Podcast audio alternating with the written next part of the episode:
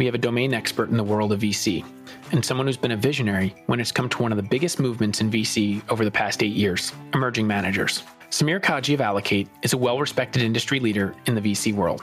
He spent over 20 years partnering with VCs at First Republic Bank and Silicon Valley Bank, where he led the venture capital and private equity banking efforts. At First Republic, he built out the infrastructure and client base that served the VC and private equity communities. In that time, he's become an unquestioned thought leader in the world of VC, particularly in the emerging manager space. He's consistently written seminal thought pieces and instructional guides on the topic and now talks about the space with his own podcast, Venture Unlocked. His experiences working with many of the top VCs and LPs globally has culminated in a journey that he's now started by founding Allocate. He's observed a number of inefficiencies with emerging managers when it comes to firm building and capital raising. He's seen emerging managers struggle to fundraise due to difficulties finding the right LPs. And he's seen the challenges that LPs have with being able to locate and allocate to new emerging managers, many of whom have gone to outperform benchmarks and become the next generation of brand name firms. He believes that this ecosystem is ready for a decentralized, democratized, and diverse ecosystem of fund managers, and Allocate is the connective tissue that will solve these challenges for both GPs and LPs alike. Samir and I had a fascinating conversation about the evolution of venture capital. He's seen a lot in his career in Silicon Valley that has spanned multiple market cycles. He shared his perspective on why emerging managers are the future of venture capital, how LPs will be able to better discover and allocate to fund managers, and what the future of venture capital looks like. Thanks, Samir, for coming on the Alt Goes Mainstream podcast to share your wisdom about the world of venture. I hope you enjoy this conversation with Samir. We're going mainstream. Samir, welcome to the Alt Goes Mainstream podcast. Thanks, Michael, for having me. I'm excited to be here, and you've had such a great group of guests. Hopefully, I can follow those acts. Oh, I'm sure you will, given what you've done in the past and what you're now doing with Allocate. So, first, let's start with the past, though, because you've spent a lot of time in the alternative investment space, particularly in the venture world. So, tell us about your background and how it led you to where you are today, starting Allocate. I had a very interesting route into venture, and I always joke that I fell into venture. I was actually working at a Sears Roebuck selling vacuum cleaners after I graduated and was kind of looking for a job and looked at the San Jose job board, which is where I did my undergrad. And I saw a opportunity at SVB, uh, Silicon Valley Bank at the time. I ended up applying on a Friday, got a job interview on Monday. This was 99. And so everybody was hiring. And of course, we were in a world of euphoria, not too indifferent of what we're seeing right now. And I decided, hey, this is pretty interesting. All these tech companies are building interesting things. They're going public. Might as well try it. And, and I did that. And so I started at SVB in 99, working with early stage companies. At the time, there was no seed, so it was Series A, Series B, and I was doing a lot of lending. And then 2000 came and the bubble burst. And I, I, sort of looked around and said, what did I get myself into? I thought companies just go public in 18 months and you make a lot of money. But it was a great time for me to learn. I saw what happens when things don't go up and to the right. Worked with companies for about nine years directly, and then got a tap on the shoulder in late 2008 to join SVB's venture and private equity group. I went kicking and screaming to a certain degree because I didn't want to work with VCs. I wanted to work with founders, and I really enjoyed that aspect of the job, getting in early and being part of the journey. But 09 was this uh, really tough point in venture and private assets were a battered category. Not a lot of money was going in. Institutionals had major issues with liquidity and the denominator effect. But what came out of it was this interesting trend of the cost of starting a company coming so far down with the advent of cloud computing and distributed networks. And we saw the iPhone, and we started to see this new generation of venture firm that came to market that didn't look like their forefathers. These are funds that were 10, 20, 30 million dollars. And you know some of the names, Aydin Senkut at Felicis and Jeff Clavier, Steve Anderson mm-hmm. at Baseline. And they were investing at the early stages and really bridging the gap between traditional angel money and traditional Series A. And so for me, that came this natural intrigue because these people felt like entrepreneurs, first of all. Many of them were operators and they were building businesses and it, it actually brought me back to the days i worked with entrepreneurs. And so ultimately in 2011 i looked at that opportunity as hey this is where the world is going to go. We're going to see decentralization. And i joined first republic at that time with this harebrained idea of building a business around small emerging venture managers and private equity managers. And ultimately, we built that business to about 46 people with over 700 firms on the platform. So ultimately, it worked in venture and private equity now for 22 years, and it's been a wild ride. So I, I want to touch on something that you referenced a little bit earlier in your background, which is that you were reticent to work with funds because they weren't necessarily founders or entrepreneurs. But then, as you clearly saw from working with many of these emerging managers, that in their own right, fund managers are entrepreneurs. Talk us through how you think about that and how fund managers are business builders themselves. Historically, a lot of partners would join existing firms and they'd never really gone through the fundraising path, never actually built a, a firm from ground up. And if you're a manager that's starting off with a fund one, you're not just raising a fund, you are building a business that is expected to last the test of time. And typically that's a 20 to 30 year time frame. And in 20, 30 years, a lot can happen. So you have to think about everything from fundraising to operations to hiring talent to culture to maintaining a competitive edge and creating it in a way that allows you to scale as a single operator or maybe a small team of two. And so it is very much building a business and building a business that you hope to last a very, very long time. And so, as I've talked to so many managers in the past, make sure you're ready to commit to a 10 to 20 or 30 year life cycle. What do you think that managers who were once just VCs, maybe at a bigger platform, or operators, and then decide to become business builders as fund managers, what do you think that they should be asking themselves or evaluating as to whether or not they are a good fit to do this rather than join a larger platform and just be an investor, but not necessarily worry about the business of venture? Well, I, think the, the main thing is really understanding whether you truly want to run a business. There's nothing wrong with just focusing on investing and helping portfolio companies, but people often underestimate the time that's spent on non investing activities when you're a managing partner. And so, do you want to go through all of the things that are necessary to build the right infrastructure and the culture and hire and run a team and procure and manage talent? These are really tough things to do, especially as the environment constantly changes. And so, where do you want to spend your time? Do you want to spend your time 90 to 100% investing? Then, well, if that's the case, you're probably better off joining a firm.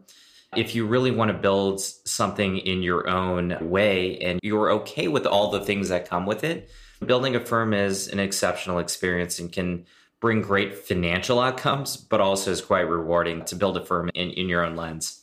Well, that's what you're doing at Allocate, which is helping particularly emerging managers build their firms. So tell us a little bit about Allocate. I know you're just starting the journey of building that business, but tell us why you started Allocate, what it is, and who it's serving. Yeah, so I'm going to take a step back. So when we started our business at the bank in 2012, we saw this interesting opportunity where we did feel a lot of new funds were going to come to market. And fundamentally to that, this was when three years after the iPhone, tech was becoming much more mainstream we saw the Kauffman report that said smaller funds outperform larger ones. And our view was there were going to be this slew of managers that were going to be building firms for the first time.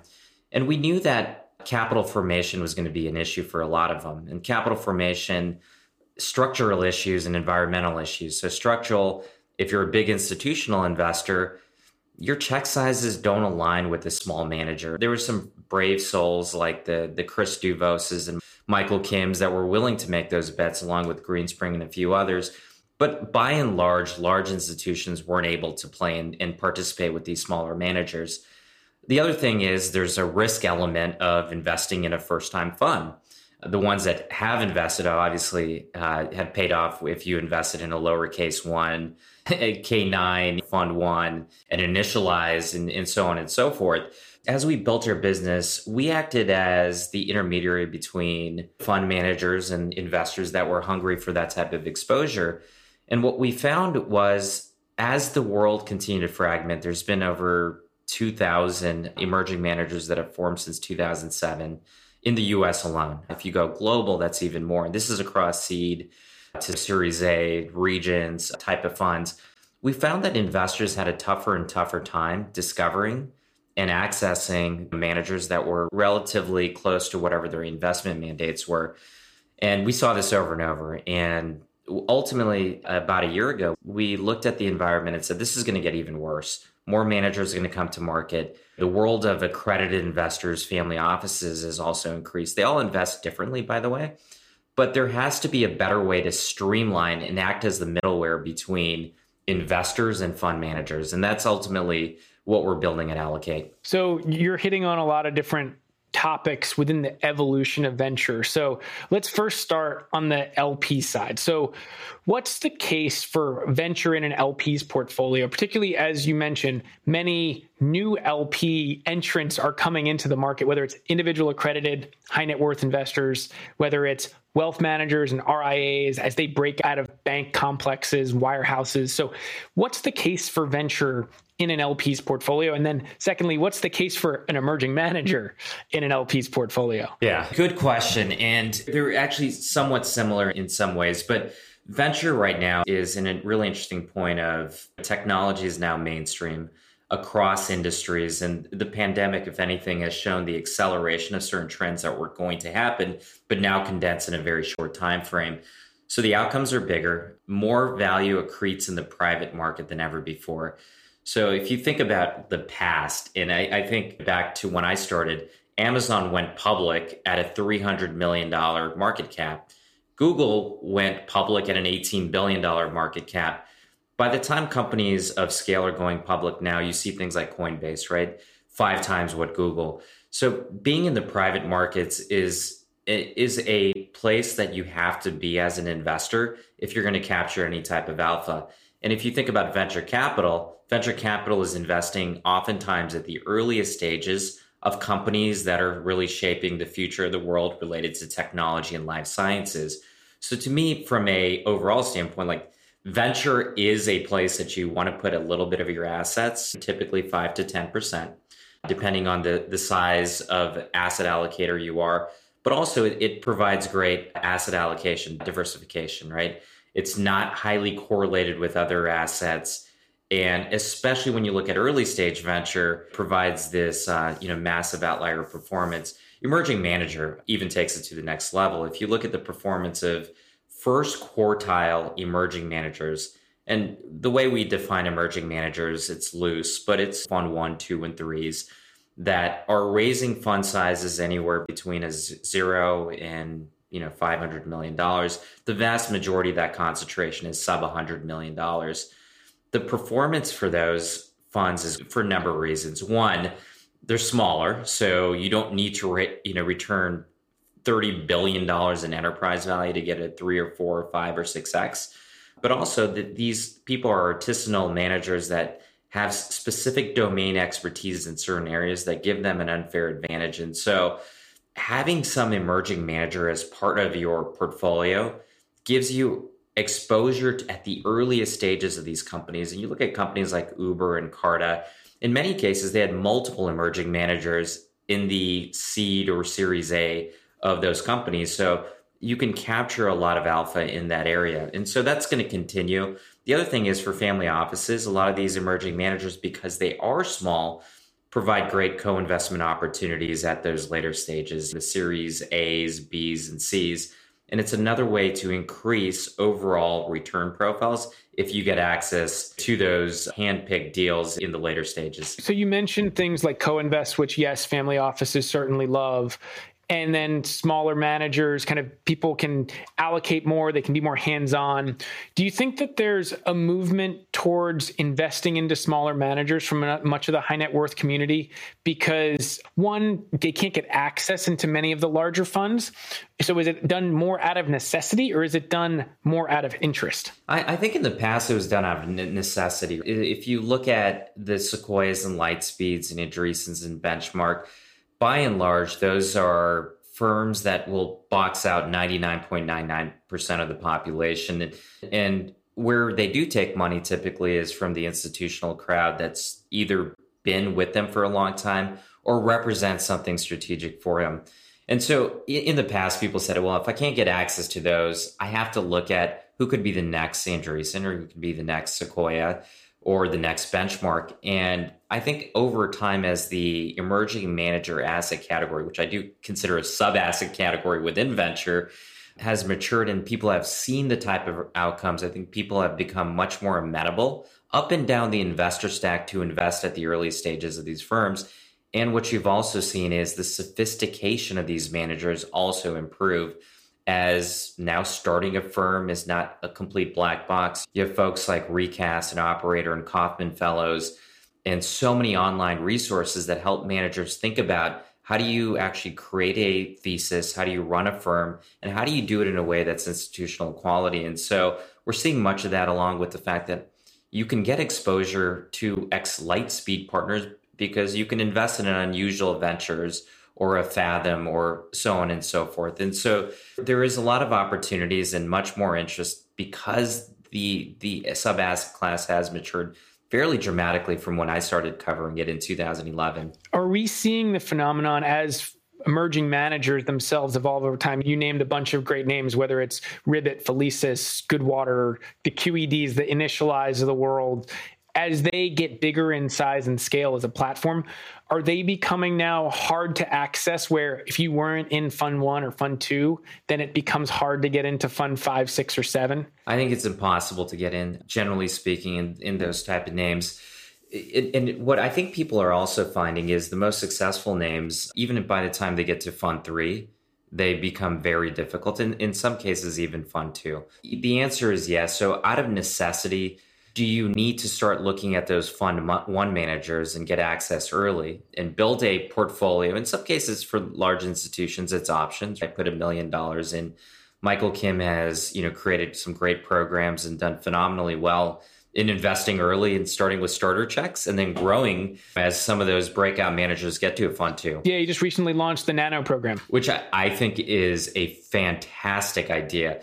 So I am uh, a big believer of these small 10 million and under funds. You can be a collaborative investor, you're not competing. And if you're highly networked and have an interesting angle, you can get deal flow that is absolutely amazing. And we've seen folks like Ryan Hoover do this and others. And I am very, very optimistic about the fund performance. I personally worked with a lot of these managers and have seen some of the performance that they've provided. And so, yes, I think what Michael's doing with the nano funds is uh, in- incredibly interesting. So, on the point about these micro funds or nano funds, sub $10 million managers, there's different classes within the emerging manager category to some extent. There's the more traditional seed funds that are 50 to $100 million now, and they may have to think about getting bigger just given all the dynamics in venture that are changing, but we're seeing pressure on emerging managers writ large across multiple attack vectors now. So, like from bottoms up with innovations like rolling funds, or so these solo capitalists or you know operators slash investors, and then from top down with the crossover funds and larger platforms that are now just doing survey checks to get into deals early. What does this mean for the emerging manager category and how do they deal with this completely and, and fast changing landscape? And it's going to continue. We're going to see pressure on both sides in, in, terms of the number of new managers that come to market. We still think it's going to be one to 200 new managers that come to market every single year. Now, there may be a transient period where, you know, if the market does shift and we see a recession of any type, we'll see a reduction in that and you're right. Sequoia has their seed fund. Andreessen will invest at the seed stage, and partly to get the early look to lead their Series A and lead the Series B. Now, I, I, think for emerging fund managers, what this does is it puts a lot of pressure in terms of what is the service layer that you provide to your entrepreneurs. What type of brand can you build? What is your reputation? And, and how well have you defined your zone of genius? I always look at things and say, do you systemically have something that other people don't? Have you identified it? Is it clear and tangible? And does it really drive something? If that's the case, you can actually succeed despite all of the competition that is coming to market. I think it's a very different funding model if, if a big fund is investing in a seed and, and what you expect as an entrepreneur. The big firms can bring a lot of resources. They can bring a higher valuation, which I think you have to be careful of taking too early. But I, I still do think that there's a lot of really interesting seed funds that have a competitive advantage, even in cases where a big firm is coming downstream. Well, I think you referenced something that I want to go deeper down the rabbit hole, which is where an emerging manager can really add value. But in a world where rounds are getting bigger, valuations are getting higher, ownership is now getting smaller for some of these smaller funds in a sense. They have to have better outcomes to have better returns but they may have less ownership for that. You know there's often this saying that your fund size is your strategy. So how should these emerging manager funds think about navigating a landscape like this? Should they stay small? Should they try to raise bigger funds to keep up with the times? And then if so what do they need to do on the LP side to be able to prove to those LPs they can raise these bigger funds? Yeah, there's a lot embedded into that question. When you look at increasing fund size, most managers do look to increase fund size from a fund one to a fund two to a fund three. The main question that needs to be asked for any manager looking to do that is if I move up in weight class, am I prepared to box at that new weight class? And we saw this in the uh, mid 2000s where funds got really, really big and partly because there's so much capital being thrown around and the bigger you get the different uh, opponents you're going to face the different your model changes your ownership has to be a certain level. You can't be as flexible as a small firm. So I, I think the bigger question is if i do move up in fund size because of environmental factors environmental being the rounds the series c now is two and a half to three million versus a million. Sure you have to do that to get stake of the company. So organically you are going to grow a little bit but how fast do you grow?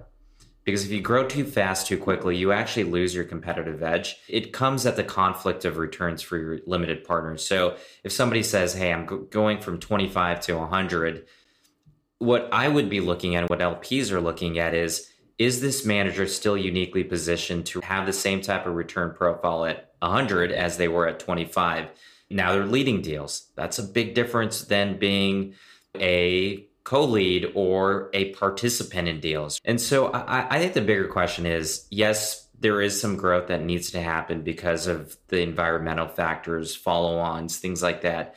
But does your zone of genius allow you to scale in a responsible way without coming in conflict with returns? And it's a tough game to play because you see everyone else growing and there's always this allure of management fee too, where the money's here. So how do I turn it down if the University of Michigan is coming and knocking on my door? So it's a very difficult thing, but it's a balance that needs to happen. Well, and also if managers are not as proven, they may have to spend a disproportionate amount of their time fundraising as opposed to the larger funds that we know can and that's no need to name names but like the best funds they can raise funds in a matter of weeks if if not less than that. So so how do those managers who are smaller in size have to think about weighing the LP side and the fundraising side of this relative to the the rest of their business building? Uh, unlike what a lot of people believe fundraising continues to be a really tough thing for emerging managers. The average fundraise still is about 17 months from start to finish. And a lot of it is not because they're not good managers. In fact, I've worked with some of the most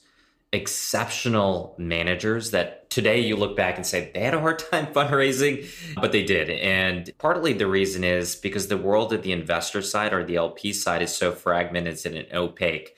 Like, where do I find the right people? So a lot of people look and say, well, maybe I grow my fund because I can get an institutional investor in there I can find these institutional investors. Everyone knows who a Greenspring or TrueBridge or some of the endowments or foundations that are active in investing in emerging manager. If I just get one of those, catalyzes everything, it's easier versus trying to hit the pavement and find all these small family offices and high net worth individuals. And so some of this is like that balance between do I keep my fund size small which could box me out from the big institutional checks, right? Because it's just too small for their allocation sizes. Or do I stick with a small fund size and go through the pain of finding the, the right family offices to back me? Some of this is market driven. Just because you want to raise institutional capital doesn't mean you can.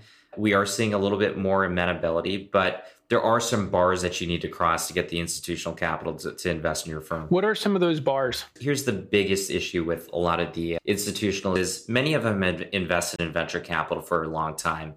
They have a book of fund managers they've backed. There's a lot of re-ups right now. So re-ups with existing managers used to be on a three or four year cycle. They're more on a two year cycle and often less than that as the bigger fund managers or aircraft carriers, as we call them, are always launching new products. It could be an opportunity fund, it could be a crypto fund. And so you're constantly working with your existing managers, taking away the oxygen to identify and evaluate new managers. And so you have to be truly exceptional to attract institutional capital. So what people are looking at is what have you done before? Obviously, track record is first and foremost. Second, do you have an interesting point of view in the world that gives you some level of competitive advantage for not just right now, but for the long term? So, not a short term triage. Number three, do you understand what it means to build an institutional firm? Have you thought about from an operation standpoint, from a capital standpoint, your brand, your service layer? And if you've done those things and your fund size is typically over, you know, let's say outside of Michael Kim doing the nano funds, you have to be that 30, 40, 50 million to start to attract some of that institutional capital. What do you think the LP side of this marketplace is thinking about as they see this evolution of emerging managers? How do they also find the right managers and what can be done to help them figure out the ways in which they should be working with the emerging manager community? It, it's a big challenge right now. When I started my career, and even as recent as 2009, 10, there was a limited universe of managers that you would have to sift through. Now, trying to boil this ocean in an efficient way is nearly impossible. And so, most of the institutional LPs and non institutional LPs usually over and have a reliance on these small insular networks to find deals. A GP sends them something, another LP. So, what we try to do is we try to curate really interesting opportunities to them in a way that aligns with whatever they're looking for. So, we've seen everything, we've identified the different managers. And part of Allocate's mission, which is a small segment of what we do, is allowing people to see the type of managers that are relevant to their investment mandates. And there's this old saying with family offices, you've met if you meet one, you've met one. That's exactly right. and so there are certain families we work with that over index on things like, hey, we want to invest in funds that align with where our family made money. Or we want to over index on things like ESG or underrepresented managers or underrepresented markets. So we take everything that we know on the fund manager side to provide them those type of opportunities consistently with transparency and allow them to evaluate at scale. Do you think that there's a way you mentioned before 17 18 months to average fundraise is there a way to shorten that cycle significantly for many of these managers there is and and there's a couple things that we see as opportunities to do that the first is making sure the collisions between those LPs and GPs are done more efficiently and more effectively. Oftentimes, what happens when somebody's raising a fund is they talk to two to 300 LPs, of which a third of them, when you get on the phone within 10 minutes, both sides know know that it's not a fit. And so there's a lot of these conversations that are done because of the information asymmetry that exists. So there's one way which we are doing, which is creating that curation layer between both sides. The other one is unlocking this massive supply of wealth that is the non-institutionals. So despite the fact that there's so many family offices and individuals that now can invest and are interested in investing in venture, investing in venture is really hard because how do you find the people? How do you evaluate? And, and most important, how do you access? If I want to write a hundred thousand dollar check, even in a small manager, unless I'm highly connected to that manager, they're likely not going to take me because it's not worth the admin pain. It's a situation whereby I may only have 100 LP slots and I can't really take those small checks. Our, our view, though, is there's ways to unlock that through structured access, which is another major segment that Allocate is focusing on. Giving somebody the ability, whether it's direct or, or through a gateway, be it a family office or a registered investment advisor, the ability to invest in top tier emerging managers at check sizes that are much smaller than what the minimums are. And so these are the ways that we're looking to truncate the time a fund manager spends with fundraising, which by the way is great for everybody because you provide a higher likelihood of that GP hitting target, therefore being be- better able to execute on the strategy and being able to spend more time on the things that are accretive to adding value to LPs and to the founders. You mentioned one important point in there, which is the newer entrants into this market don't know how to figure out which venture funds they should be allocating to. They may see things from their friends or their networks, but that may not be the fund that they should be allocating to. How do you think about educating the LPs about the world of, of venture and, in particular, emerging manager venture capital? We've spent a lot of time doing this through research, through events. We regularly host family office events, which include both sophisticated families as well as non sophisticated families. Venture, uh, which a lot of people forget, is a highly esoteric asset category that's hard to understand its power law and its how do these companies go from money losing businesses to being worth $10 billion? It requires a lot of education. And so we put together content, we put together events, and we create a structured educational program to allow people to better understand what they're investing in and to do it in a responsible way. Because one thing that we did see quite often is people that were not in the circles, first of all, they weren't getting the greatest deal flow. Second of all, they were making decisions on investments that they had very little understanding of what they were investing in, which suboptimized their overall return performance, their experience in investing in venture. And so, if you think about how do you unlock this capital, well, it is a combination of education, it is curation. It's helping them think about evaluation and then provided structured access into the right deals. And in a world where many people now have access to direct investments as well, how do you think the case for investing in funds that are curated by managers who do this professionally, are in networks, have expertise, should be made versus having people invest directly into companies? This is something that has been a, a really tough thing to explain to people, but my view has always been, and I, I live in the market, that unless you are deeply ensconced in the market itself and are evaluating these companies every single day, it's always better to have these investments on directs go either through a fund manager where they they're making the actual investments or fund sponsored, where the manager itself, who's an expert, is bringing you the opportunity through a co invest. Direct investing is very, very difficult. Even the best managers often have subpar returns because of the difficulty of sourcing, picking, and winning the right deals. Now you take it to the next layer and say, well, it, you're trying to do it as a non expert, as somebody that's not in the same circles and it's very, very difficult to be successful. And it's actually created some negative bias to venture capital with a lot of these family offices who have said, Hey, I tried this and I lost a lot of money. And it wasn't because the asset category was a, a bad asset category.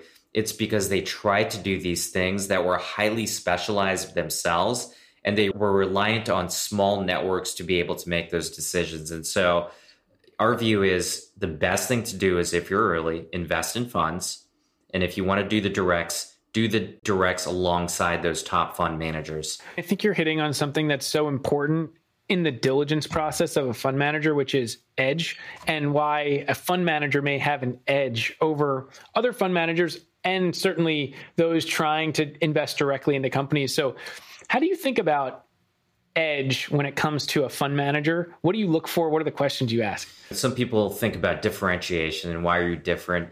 Differentiation on its own doesn't actually mean anything. You could be different. You could have two heads and you're different, but does it actually mean anything in terms of your ability to source and win the deals?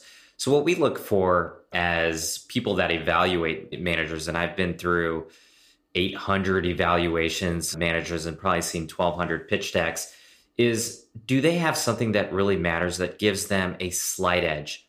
It's not a major edge because when you look at investing, especially in early stage investing, there is a major component of luck that is involved. And what you're really looking for from a skill position standpoint is is there a skill or some type of characteristic that gives you that slight edge? This is no different. I make this analogy quite often of if I'm sitting at the blackjack table and I know how to play blackjack the house usually will find a way to win, right, from a mathematics standpoint. But if I know how to um, play the game, my edge is slightly more than the person that is just splitting tens, right? For example. Now, if people know how to count cards, it gives them a slightly more edge. And so you are looking for fund managers that have their own version of that that give them a slight advantage over the house consistently. And that could mean specialization. Do you have a specialized view in a sector? Do you have a specialized network that allows you to see deals to give you a higher percentage of uh, opportunities of hitting these great companies and great founders? And is it sustainable? And have you created a system that allows you to execute on that repeatedly?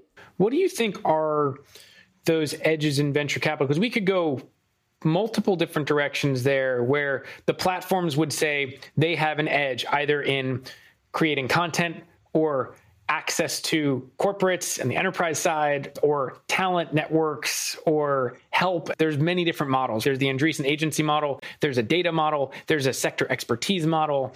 What do you think about when it comes to edge as like why somebody should as a fund manager stay at a larger platform versus go off and break off on their own? I think in today's world, all, all those things are edges potentially and in theory oftentimes they don't actually add a lot and because everyone's sort of doing it now everyone's doing the content and everyone has perks and everyone has a great story I, I, I think there is this element of in today's world it's the person what do they represent do they have a unique voice can they sell a vision? Do they have a great network? In many cases, entrepreneurs are picking people based on those interactions. And do I feel good about it? I just went through our fundraise right now and we officially closed today, which is really great. But it really is the the individual on the other side. And in today's world where there's so many solo fund managers, brand and reputation mean everything. Well, you're hitting on something as well, which we're seeing now as a trend in venture capital, which is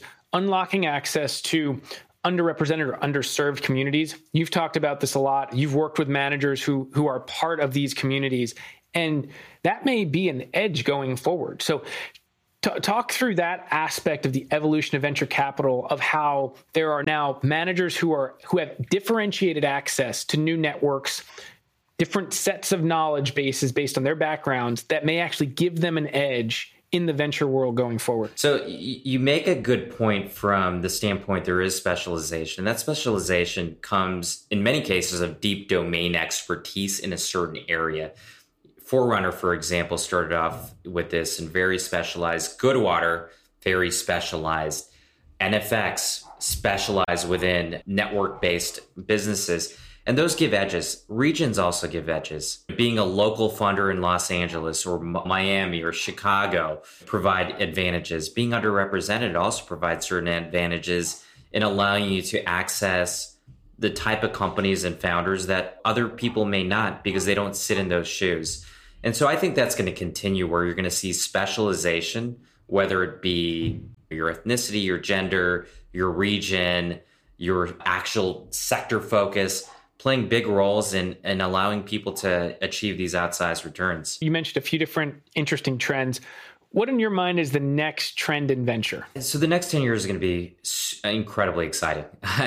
we're going to see so many different companies and I know we're in a world of euphoria right now, and marketplaces always uh, vacillate between greed and and uh, fear, and we're in, a, in an extreme greed, bordering on extreme euphoria right now. But from an innovation standpoint, com- some of the most incredible companies are being formed right now.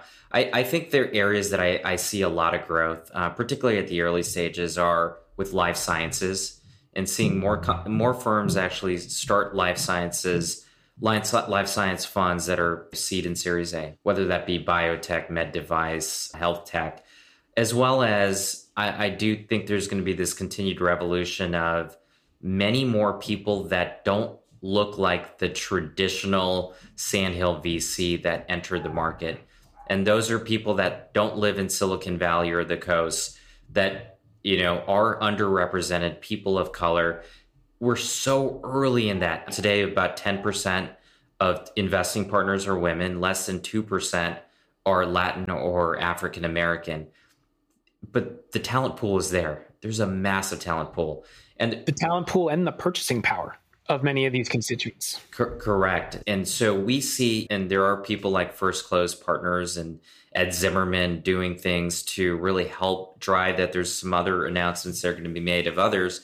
So I, I think if you look at the the next five to ten years, more life sciences, and certainly more people that are underrepresented starting funds and the rails being uh, put in place, including what we do to allow those things to happen. So, how do you see allocate unfold in that regard, given that you've really put yourself right in the middle as the connective tissue between all these different parties and trends? I go back to this view that if you look at investors and fund managers and think of allocate as that middleware that connects the two and creates the rails that allow those investors to invest in the type of managers that are either the emerging or, or recently emerged in a way that's highly efficient. And so, from that standpoint, if we can do that and we effectively do that, that of course allows fund managers to raise quicker from the right people and spend less time working with fundraising and more time actually delivering returns by investing in great companies. So, I, I think that's absolutely going to be a trend and it serves all constituents in the market in that regard.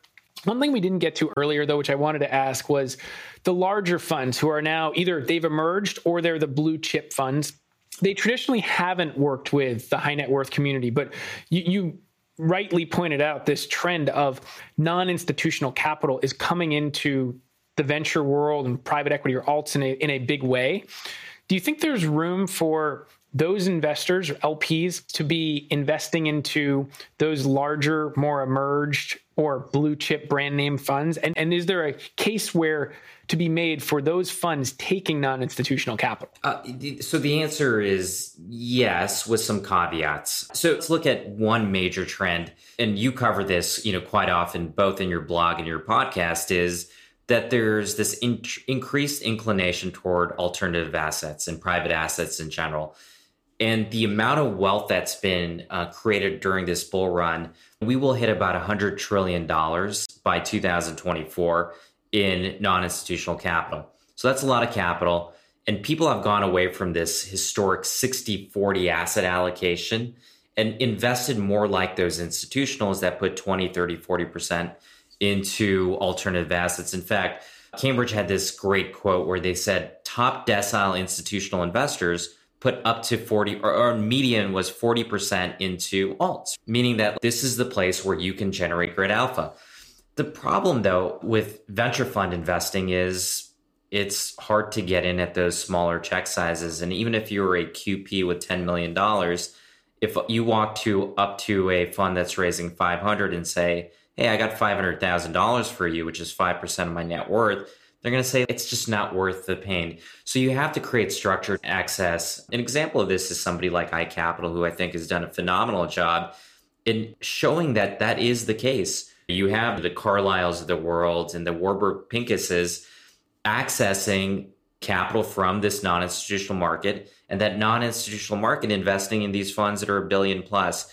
It hasn't happened in venture, but I think it's time. I want to get into a more philosophical question on this point, which is that as, as you say, there's not many new large institutional pools of capital being created. There's not many multi billion or hundreds of billions of dollar pension funds being created, but there is massive wealth creation happening at the individual level.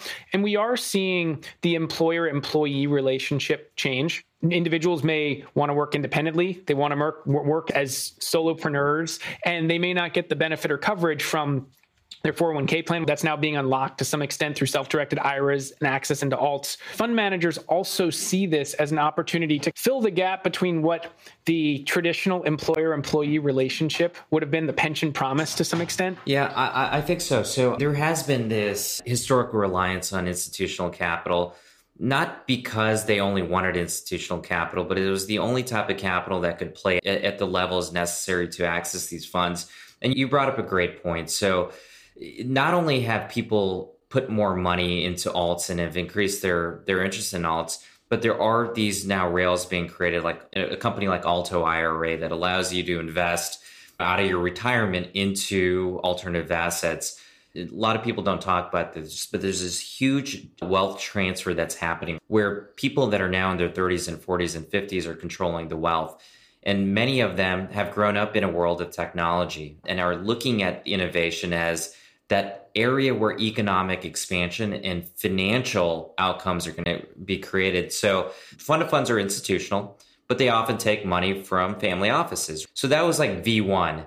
Now V2 is how do you do that in a scaled way? How do you take all of the capital that's sitting behind RIAs and multifamily offices and individuals and create these structural beams to allow them to invest in a way that's institutional. What would be really cool is if the conception of real money is changing, pensions, endowments, et cetera, higher education may change drastically so post pandemic. And then university endowments may not get as much money. They may not be able to, to, to leverage that to be able to invest in these funds. So it'd be really fascinating to see if the conception of real money changes both from the allocator side, LPs, then becomes individuals and hopefully even not just accredited but non-accredited investors. And then on the fund side, those fund managers find a way where it's because it's hard to raise from non-institutional investors. Like it's a much different sales cycle. You know this as well as anyone but institutions have a very defined sales cycle. There's a large pool of capital to get. So i, I wonder where the fund managers start to think, okay, if real money, the definition of real money changes a little bit, how can I benefit these people? Because a lot of these managers are benefiting pension plans and endowments, which is really trickling down at the end of the day to everyday people, even if they don't necessarily know that they're in Sequoia or Benchmark or whatever. You're 100% right. I, I think if you if you look at the entire world and, and believe and ascribe to this world the decentralization and democratization of assets to more people and where people can have agency control of what they invest in and see the direct impact we can get away from a world where the same people benefit from the same assets over and over again. And from our standpoint it's a little bit crazy that somebody with 5 million in net worth can't get access to an emerging manager. And this happens because they don't see it. They don't have the check size and buying power I, I, will say this though, they should do this in a systematic way, which is where you come in. It, it would be better if they didn't invest in any manager than invest in a manager who's not going to perform well. So they need a curated list. Of course, you hit on the main thing about venture is it is very skewed toward that top, you know, decile and top quartile. And if you're not getting those top quartile returns consistently across your portfolio, venture is not a great asset category. But now, if you do get the top quartile, the level of performance, especially in emerging, outpaces every single asset category by a large degree. That's why it should be a staple of your asset allocation, but only if it's done in a disciplined way. So, one philosophical question about building platforms in this space can be specific to alt or, or uh, to alts in general, or can be specific to allocate. But how do you think about the balance of, of curation? So, is less more or is more better and just having people pick and choose what they want versus the curation of of less is more? I think there's two types of investors. There's ones that do want to see more and want things highly curated to them where they have agency control of what they invest in um, because it's sometimes it's very personal from a family office perspective because i may want to see all the funds that are solo gps and i may have the expertise to actually pick them but I think for the vast majority of people, less is more. And it's here's a basket of products or a basket of funds that meet your risk tolerance that allow you to learn in a structured way while reducing the level of risk you take. And I, I, think that's the bigger and fatter part of the market right now. It'll be exciting to see all the innovation that happens in venture for the LP community, for the GP community as that community continues to evolve and you're right in the middle of it. I always end this podcast by asking everyone what their favorite or most interesting alternative investment is and why. Yeah, so my purest answer is the venture capital firms that I've been lucky to invest in over the years and the actual individual deals. But I'm going to go a little bit off off track here because when I was 14 all the way up to the age of 18, I traded sports cards. I was a sports card dealer my mom took me to the conferences at these hotels to sell cards. I had the cases. And the 89 Upper Deck Ken Griffey was one of my most uh, treasured possessions for years and years, and still one of the best cards of all time. So I'm really excited about what is happening within the sports card world. And, and you see platforms like Alt and others creating interesting ways. So I'm just starting it, but for me, it takes me back to my childhood, and it is one of my favorite places now to participate. So the question I have to ask is, when are sports card funds going to end up on Allocate? I hope sooner rather than later. I'd invest personally because I think it's a great, a great place, and so hopefully sooner rather than later. That's great. Well, we covered the full spectrum of alts, all the way from venture funds and startups to sports cards and sports funds. So, Samir, thanks for coming on the podcast. This was awesome. Michael, so great to, to be on. It was a lot of fun. Thanks for listening to this episode of Alt Goes Mainstream. I hope you enjoyed it. You can find more episodes of the podcast at any of your favorite podcast sites, and you can read more about alts at my Substack, altgoesmainstream.substack.com, and follow me on Twitter at, at Michael Sidgmore and at GoesAlt. Thanks a lot and have a great day.